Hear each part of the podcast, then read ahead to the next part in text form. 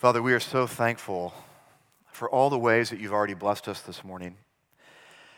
Father, thank you for giving us so many reasons to sing. Father, thank you for all of our wonderful community group leaders and their wives. I pray that everyone here would get involved in a community group soon. Father, we do pray that as the word is preached this morning, you would glorify yourself by the power of the Holy Spirit. Lord, help me only say what you want me to say, nothing more and nothing less this morning. And we pray all these things in Jesus' mighty name. Amen.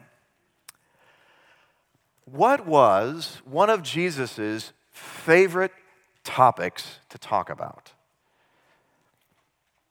The answer is money. There are over four times as many verses in the Bible about money and possessions than verses about faith and prayer. 16 of Christ's 38 parables deal with the subject of money. Jesus talked more about money than heaven and hell. One out of every seven verses in the Gospels deals with money. 15% of Jesus' recorded words deal with the subject of money. The topic of money was important to Jesus because Jesus knew that how we think about money and how we give our money away or hold on to our money is a wonderful barometer or indicator of our spiritual health. And so he was not afraid to talk about money all the time. Now, why this topic this morning? A couple reasons. Um, I have not preached a whole sermon on giving or money in five years. Before that, it had been four years. So that means this is my second sermon on giving and money in nine years. You're welcome.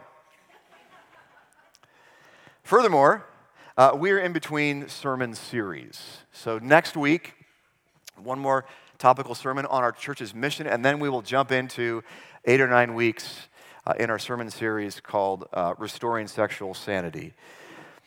Furthermore, uh, GCF North is a little behind on giving year to date, and we want you to be aware of that. Now, if you're visiting this morning, we don't expect you to give anything. We're just glad you're here and hope that you enjoy your time with us this morning.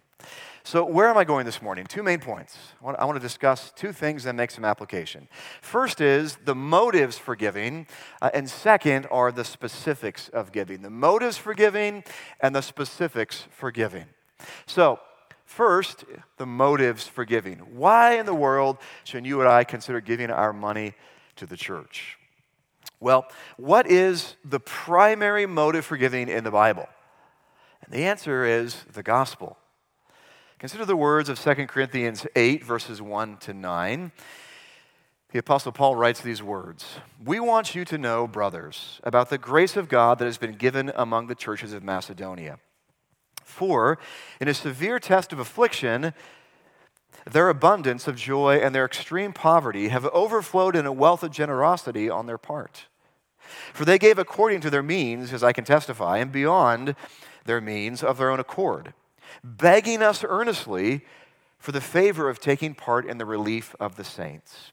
And this, not as we expected, but they gave themselves first to the Lord, and then by the will of God to us. Accordingly, we urge Titus that as he had started, so he should complete among you this act of grace.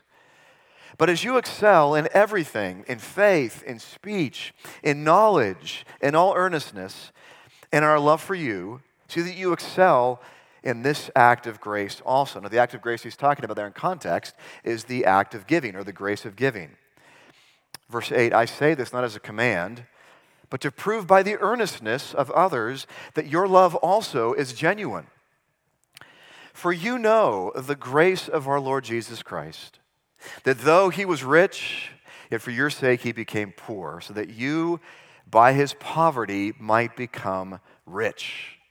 In the first five verses, Paul talks specifically about the lavish generosity of the Macedonian church who gave out of their poverty. Then in verse 9, the Apostle Paul is trying to motivate the Corinthians to give lavishly like the Macedonians. And how does he motivate them to give lavishly or generously or sacrificially? Look at verse 9 again. Paul says, For you know the grace of our Lord Jesus Christ that though he was rich, yet for your sake he became poor, so that you by his poverty might become rich. Though Jesus Christ was insanely rich, he owns everything in the universe. There's no one richer than Jesus. Yet the Apostle Paul says, For your sake, he became exceedingly poor. He came to earth, lived in poverty. Then he suffered and died on the cross. And when he suffered and died on the cross, he had zero possessions. And by zero, I mean zero, not even clothes. He died naked. He gave away all of his wealth. Why? So that in his poverty, you and I would be exceedingly rich. He gave up everything to give us vast spiritual riches. Those of us that are in Christ this morning have the riches of the forgiveness of sins, the adoption by God the Father, the privilege of knowing God.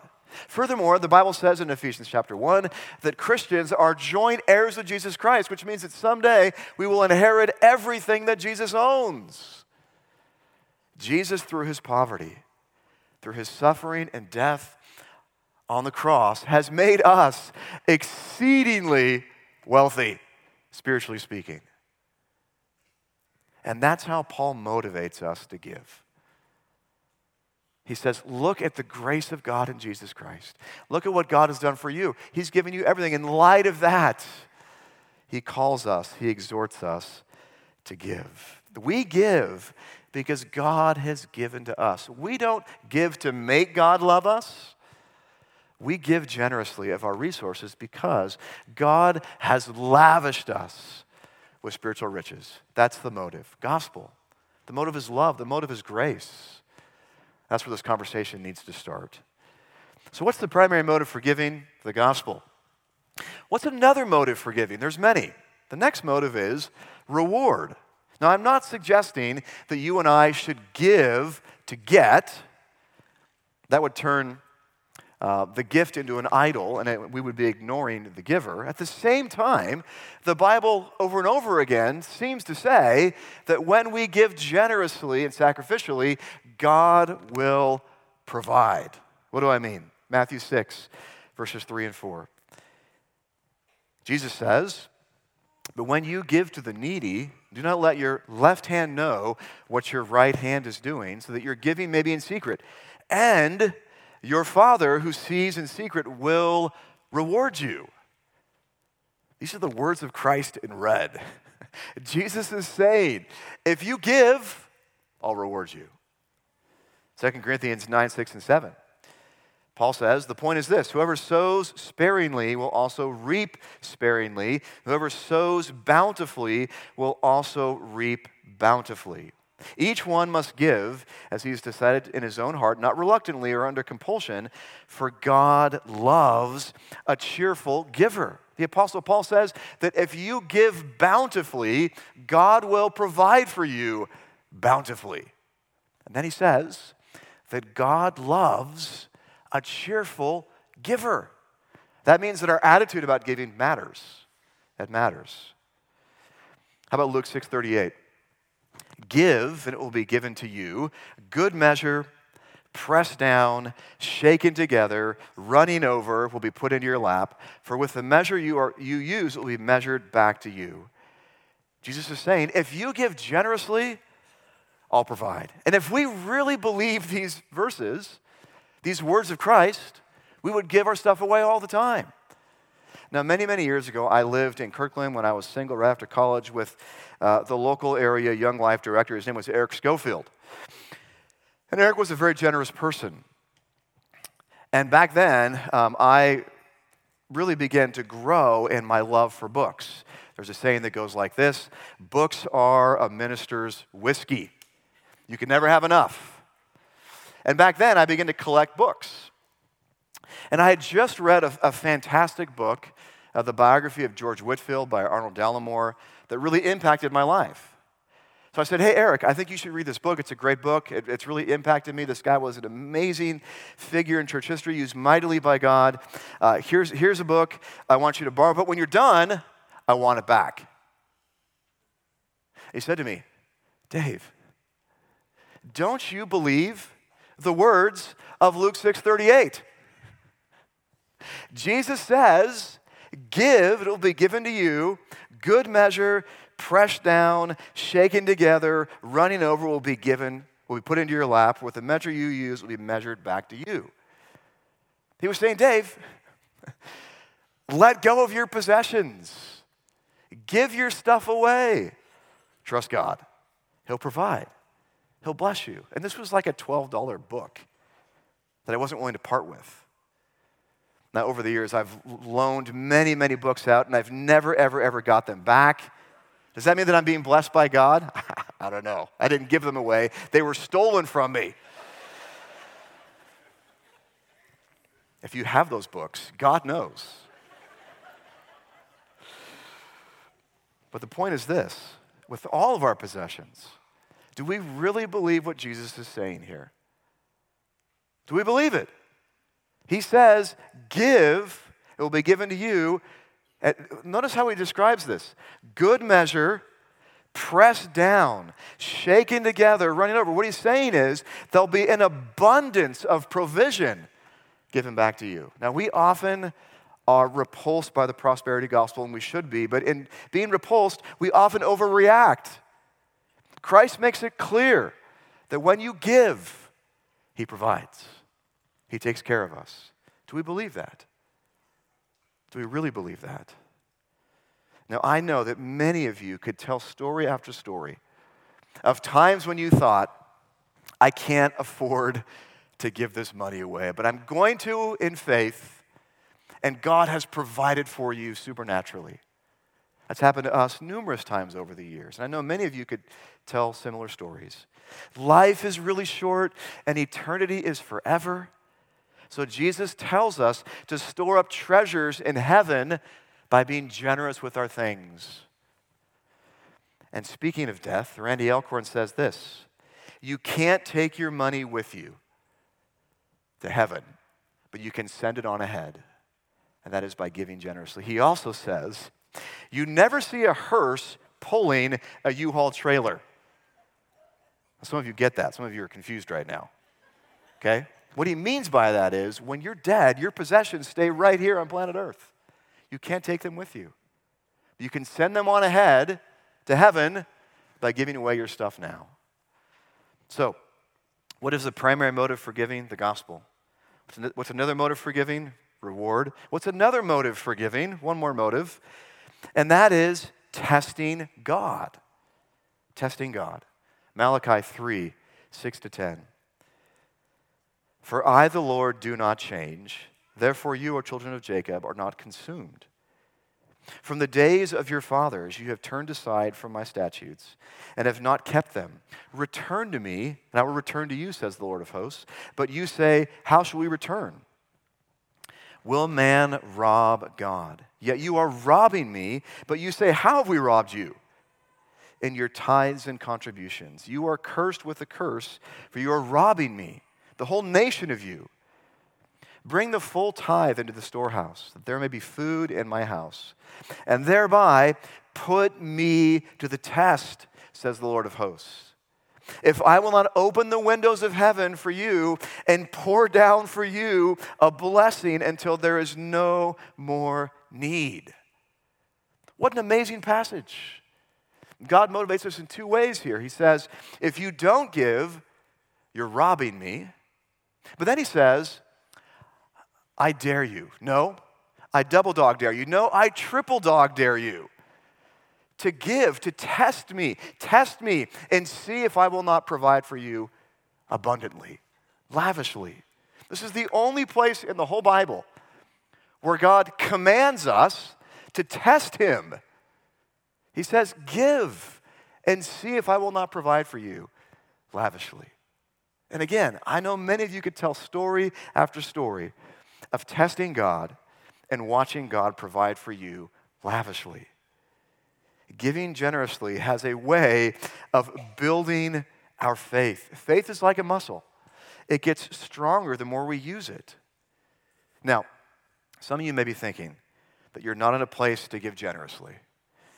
You think, I can barely afford to pay the bills right now. God is daring you, God is commanding you to test Him.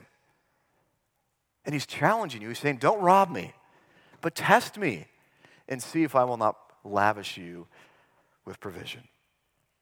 Now, Robert LeTourneau put God to the test, and I've told this story many times. It's a wonderful story. Robert LeTourneau revolutionized the earth moving industry before World War II. He had 300 patents to his name. He was insanely successful. But before that, before all of his success, he had at least two or three failed enterprises where he went bankrupt. He was a great risk taker, a wonderful entrepreneur. And after his second failure, he said, God, if you will help me, if you will provide for me, I promise that I'll do a reverse tithe. I will give away 90% of my wealth and I'll keep 10% for myself. And God began to bless him. Over 70% of all the earth moving equipment in World War II was sold by Robert LeTourneau. In today's dollars, he was a multi billionaire. And he gave away 90% of his wealth. I wish he worshiped here at GCF. he tested God, and God blessed him. God provided for him. And he kept testing God again and again and again, and God kept providing for him and blessing him. So we've looked at three motives for giving. There are many more. Which brings us to the next question. So, first, the motives for giving. Second, the specifics of giving. Let me, let me ask several questions now about the specific mechanics or details of giving. First question is this Are we biblically obligated to tithe? Now, that word tithe literally means 10%. Some Christians think that under the new covenant, we are still obligated to obey the tithing laws of the Old Testament. The argument goes like this the Old Testament saints gave three tithes. So, one tithe, the first 10%, was given to the Levites, which were uh, basically the pastors of the Old Testament. The second tithe was a festival tithe given when the faithful visited Jerusalem once a year. And the third tithe was a tithe given every third year to provide for the poor. That means, under the Old Testament, they gave 23% of their income or their wealth to the people of God. Some of you are thinking, I'm glad I live under the new covenant. Aren't you? No one else is thinking that? No one's? Okay. So, this particular argument goes like this Therefore, since we no longer live under a theocracy, uh, there's no longer a temple, we should give 10% to the local church today, the, the literal tithe. Because again, in the Old Covenant, they gave 10% to provide for the pastors or the Levites. So those are the arguments for tithing. Others think that New Covenant Christians are not obligated to obey the tithing laws because those laws were part of the Mosaic covenant, and we now live under the new covenant. Therefore, we're no longer obligated uh, to obey the literal tithing laws. And by the way, whenever tithing is mentioned in the New Testament, it's mentioned before the new covenant is inaugurated by Jesus when he died on the cross. Now, the second position seems to make the most sense to the elders of GCF. We do not think that we are legally obligated today under the new covenant to give 10%. Now, if this is right, this brings us to the next question. So, if that's the case, Dave, then how much should we give? If we are not legally bound by the Old Testament tithing laws, then how much should we give? The new covenant does not give a specific percentage. This means that there is freedom. However, it's very hard for me to imagine that God expects New Covenant Christians to give less than the, than the Old Testament minimum of 10%. Why? Under the New Covenant, we have far more privileges as citizens of the new covenant, Jeremiah 31, Hebrews 8, and Hebrews 10, we know that God has written his law on our hearts. All of our sins have been washed away, and everyone in the new covenant knows the Lord, and they've all been indwelt by the Holy Spirit. Furthermore, to the new covenant, we know far more about the life, death, and resurrection of Jesus, and we know far more about the glories of heaven. So, with so much more privilege, with so many more benefits under the new covenant. Surely, giving 3 or 4% is not sufficient. Furthermore, if someone says to me, Well, Dave, I believe in grace motivated giving. I do not believe in the tithe, therefore I'm going to give 3%. I would say to them, My friend, you don't understand grace at all. If you really understood grace and the gospel, you would give sacrificially and lavishly and generously. Furthermore, we are exceedingly wealthy, as I mentioned last week. If your household income is over 71,000, you are among the top 4% of wealthiest people in the world. That's most of you this morning. If you make over $60,000 a year as an individual, it places you in the top 1% of the world's wealthiest people. That means that 99% of the world makes less than you. So, again, under the new covenant, we understand all the new covenant privileges, far more than the Old Testament saints. And furthermore, we are exceedingly wealthy compared to all of world history. To whom much is given, much is expected. And with great privilege comes great responsibility. And all of us under the new covenant have tremendous privilege. So, although I don't believe that we are legally obligated to obey Old Covenant laws, including the tithing laws, I believe the 10% is probably the ceiling and not, I'm sorry, probably the floor and not the ceiling for New Covenant giving. Randy Alcorn says this about this whole debate of tithes. To me, giving less than a tithe is simply not an option. Someday, I'm going to stand before God and give an account of my life. In that day, I do not want to have to explain why, being indwelt with the Holy Spirit, and having lived in the most affluent nation in human history, I failed to give at the very minimal level of those who did not have the indwelling spirit and owned far less than I. Now, this one people often ask, well, Dave, should I tithe on my net or my gross income? It depends. Do you want a net blessing or a gross blessing?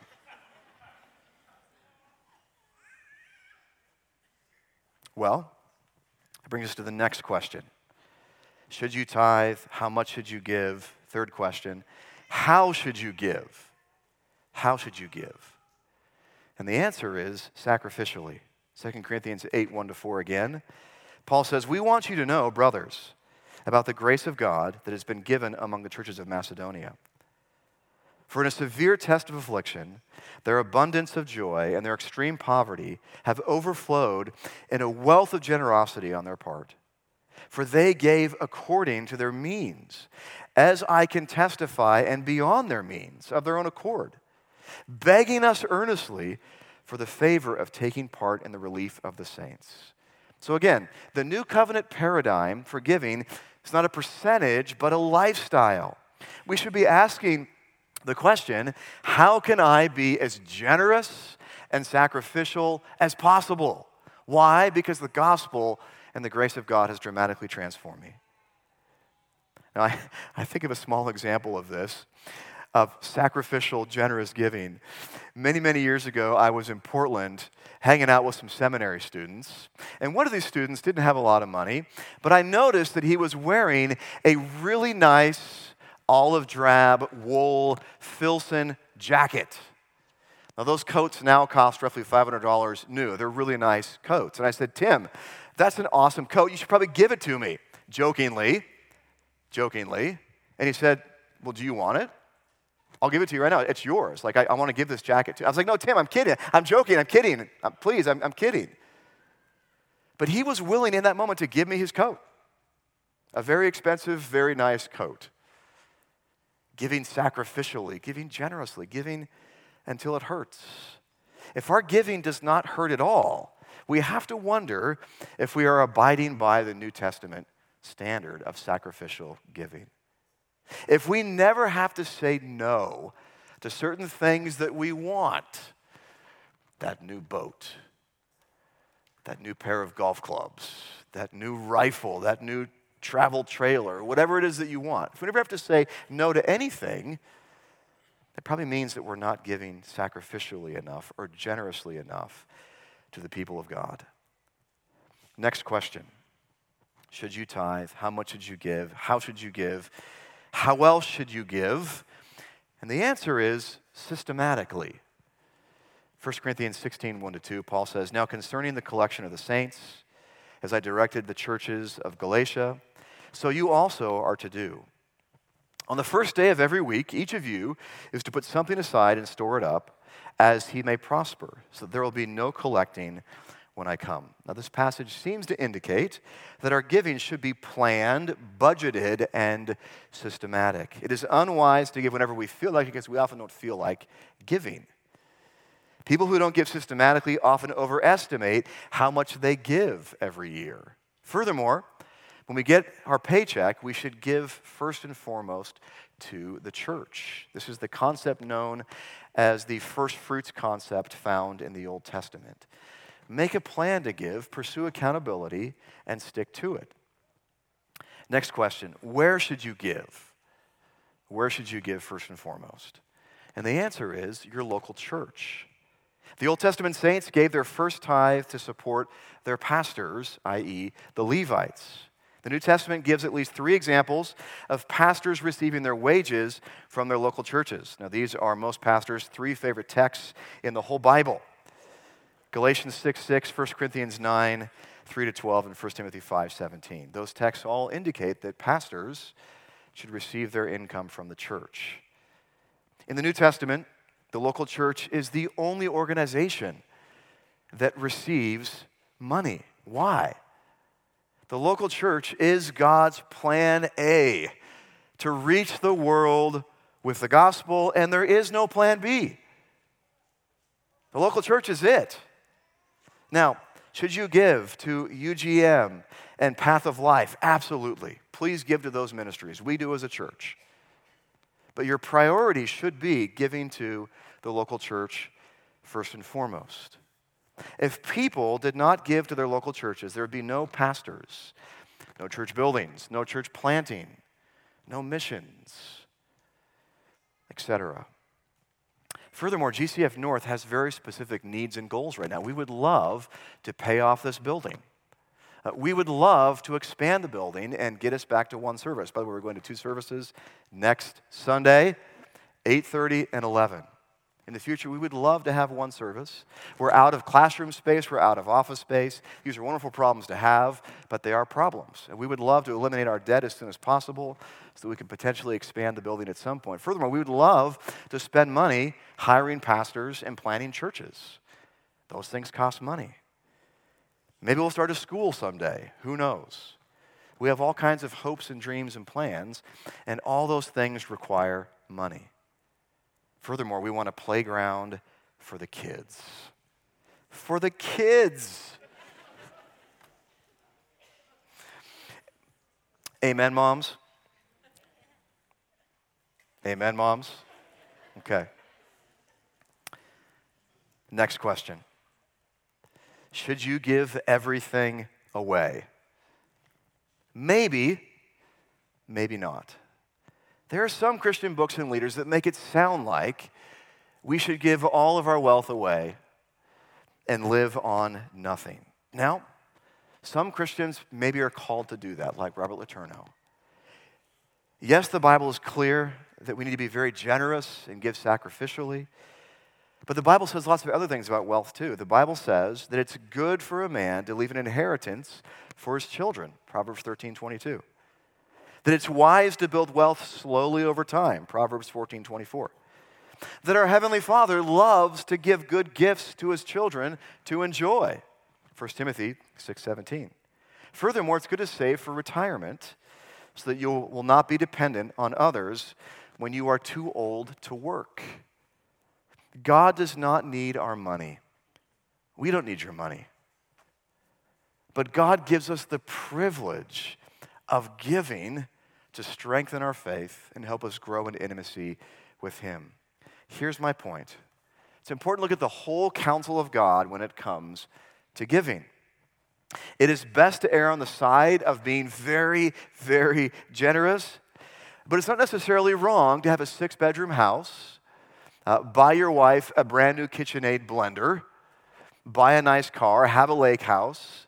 Those things aren't necessarily bad. We, we do not believe in asceticism at GCF North. God often gives us things to enjoy for His glory.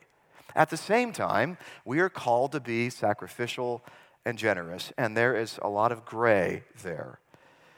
But the point is, we must consult the whole counsel of God when it comes to wealth and giving.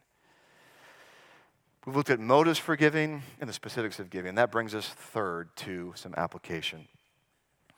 I want to address for a moment the members who give generously. This is most of you.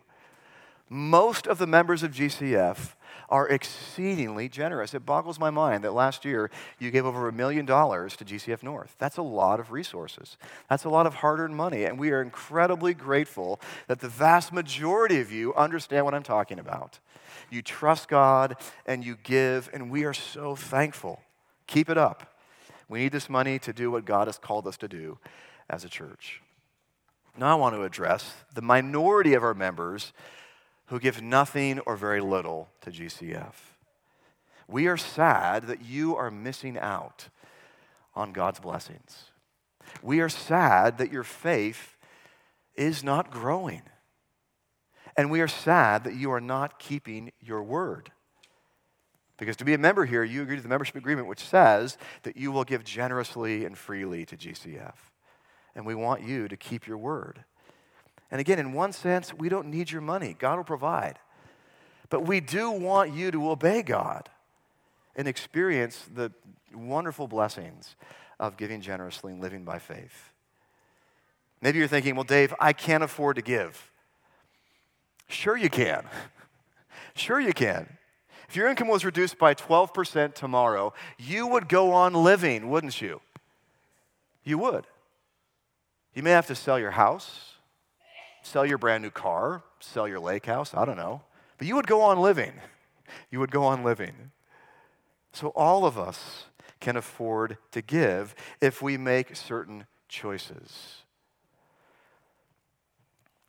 Our financial problems often begin when we don't give generously. One thing we can't afford to do is rob God. Maybe you're thinking, if I give generously, that means I can't have fill in the blank. That new car, those new golf clubs, that new blender, the new lake house, or whatever it is that you think you need right now. But here's the thing if we have God, if we know Jesus, we have all that we need to be content. We don't need money or the things that money can buy to make us happy. C.S. Lewis said this He who has God and everything has no more than he who has God alone. Let me read that again. He who has God and everything has no more than he who has God alone. And if we really believe that, we will give our money away freely and watch God provide. Jesus plus nothing equals everything. All we need in life is Jesus. Maybe you're thinking, well, Dave, I will give 9%, 15%, or 20%, but the rest is mine. Aren't you glad Jesus didn't think that way on the cross? I'll give these sinners 15% of my life, 20% of my life, but the rest is mine. All of our wealth, all of our resources belong to God. We're just stewards. It all belongs to Him. Whether you give 12% or 9% or 30%, it's all God's money. It's all His. And have you prayed and asked God how much of His money He wants you to give? Have you genuinely sat down with your spouse and prayed that? God, show us how much you want us to give this next year. For some of you, 17% is a lot. For others, 70% is nothing. So ask God what He wants you to give. Maybe you're thinking, well, I'm too young to give. If you have a source of income, then you can start giving. And when you start giving when you're 16, 17, 18, it's a lot easier to give when you're 55. If you establish that pattern or that habit of giving, giving when you're young, it just becomes a way of life.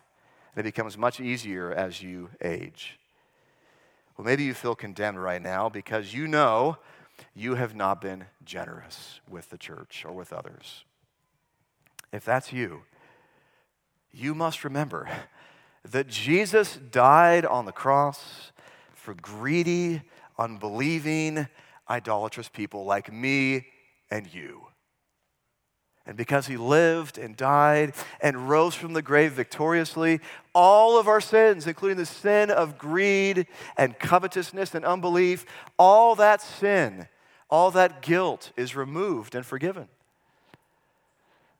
God loves to lavish us with grace. As we sing about this morning, His mercy is more. He wants to help us grow in generosity after He forgives and forgives and forgives again. Don't put off obedience. Go home today, sit down with your spouse, develop a budget for generosity, and have your spouse or your friend hold you accountable to it. And in the meantime, watch God build your faith and provide for you. I titled this sermon, The Good News of Giving.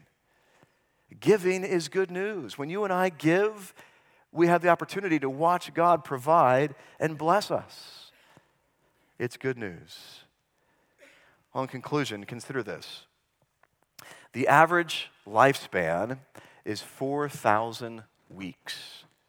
It's not very long, is it? 76 years, 4,000 weeks, which means the day of final judgment for you and for me is rapidly approaching. It'll be upon us very soon, and everyone here today will give an account to God someday as to how they spent all of His money that He provided them with. And I'm very confident that God's going to say to the vast majority, majority of you this morning, Well done, good and faithful and generous servant. And again, it never ceases to amaze me how generous this particular church is. You gave lots of money sacrificially last year. And for that, the elders and the members are very, very grateful. So, on behalf of the elders, I want to say thank you to all of you who give so much. With that in mind, let's pray.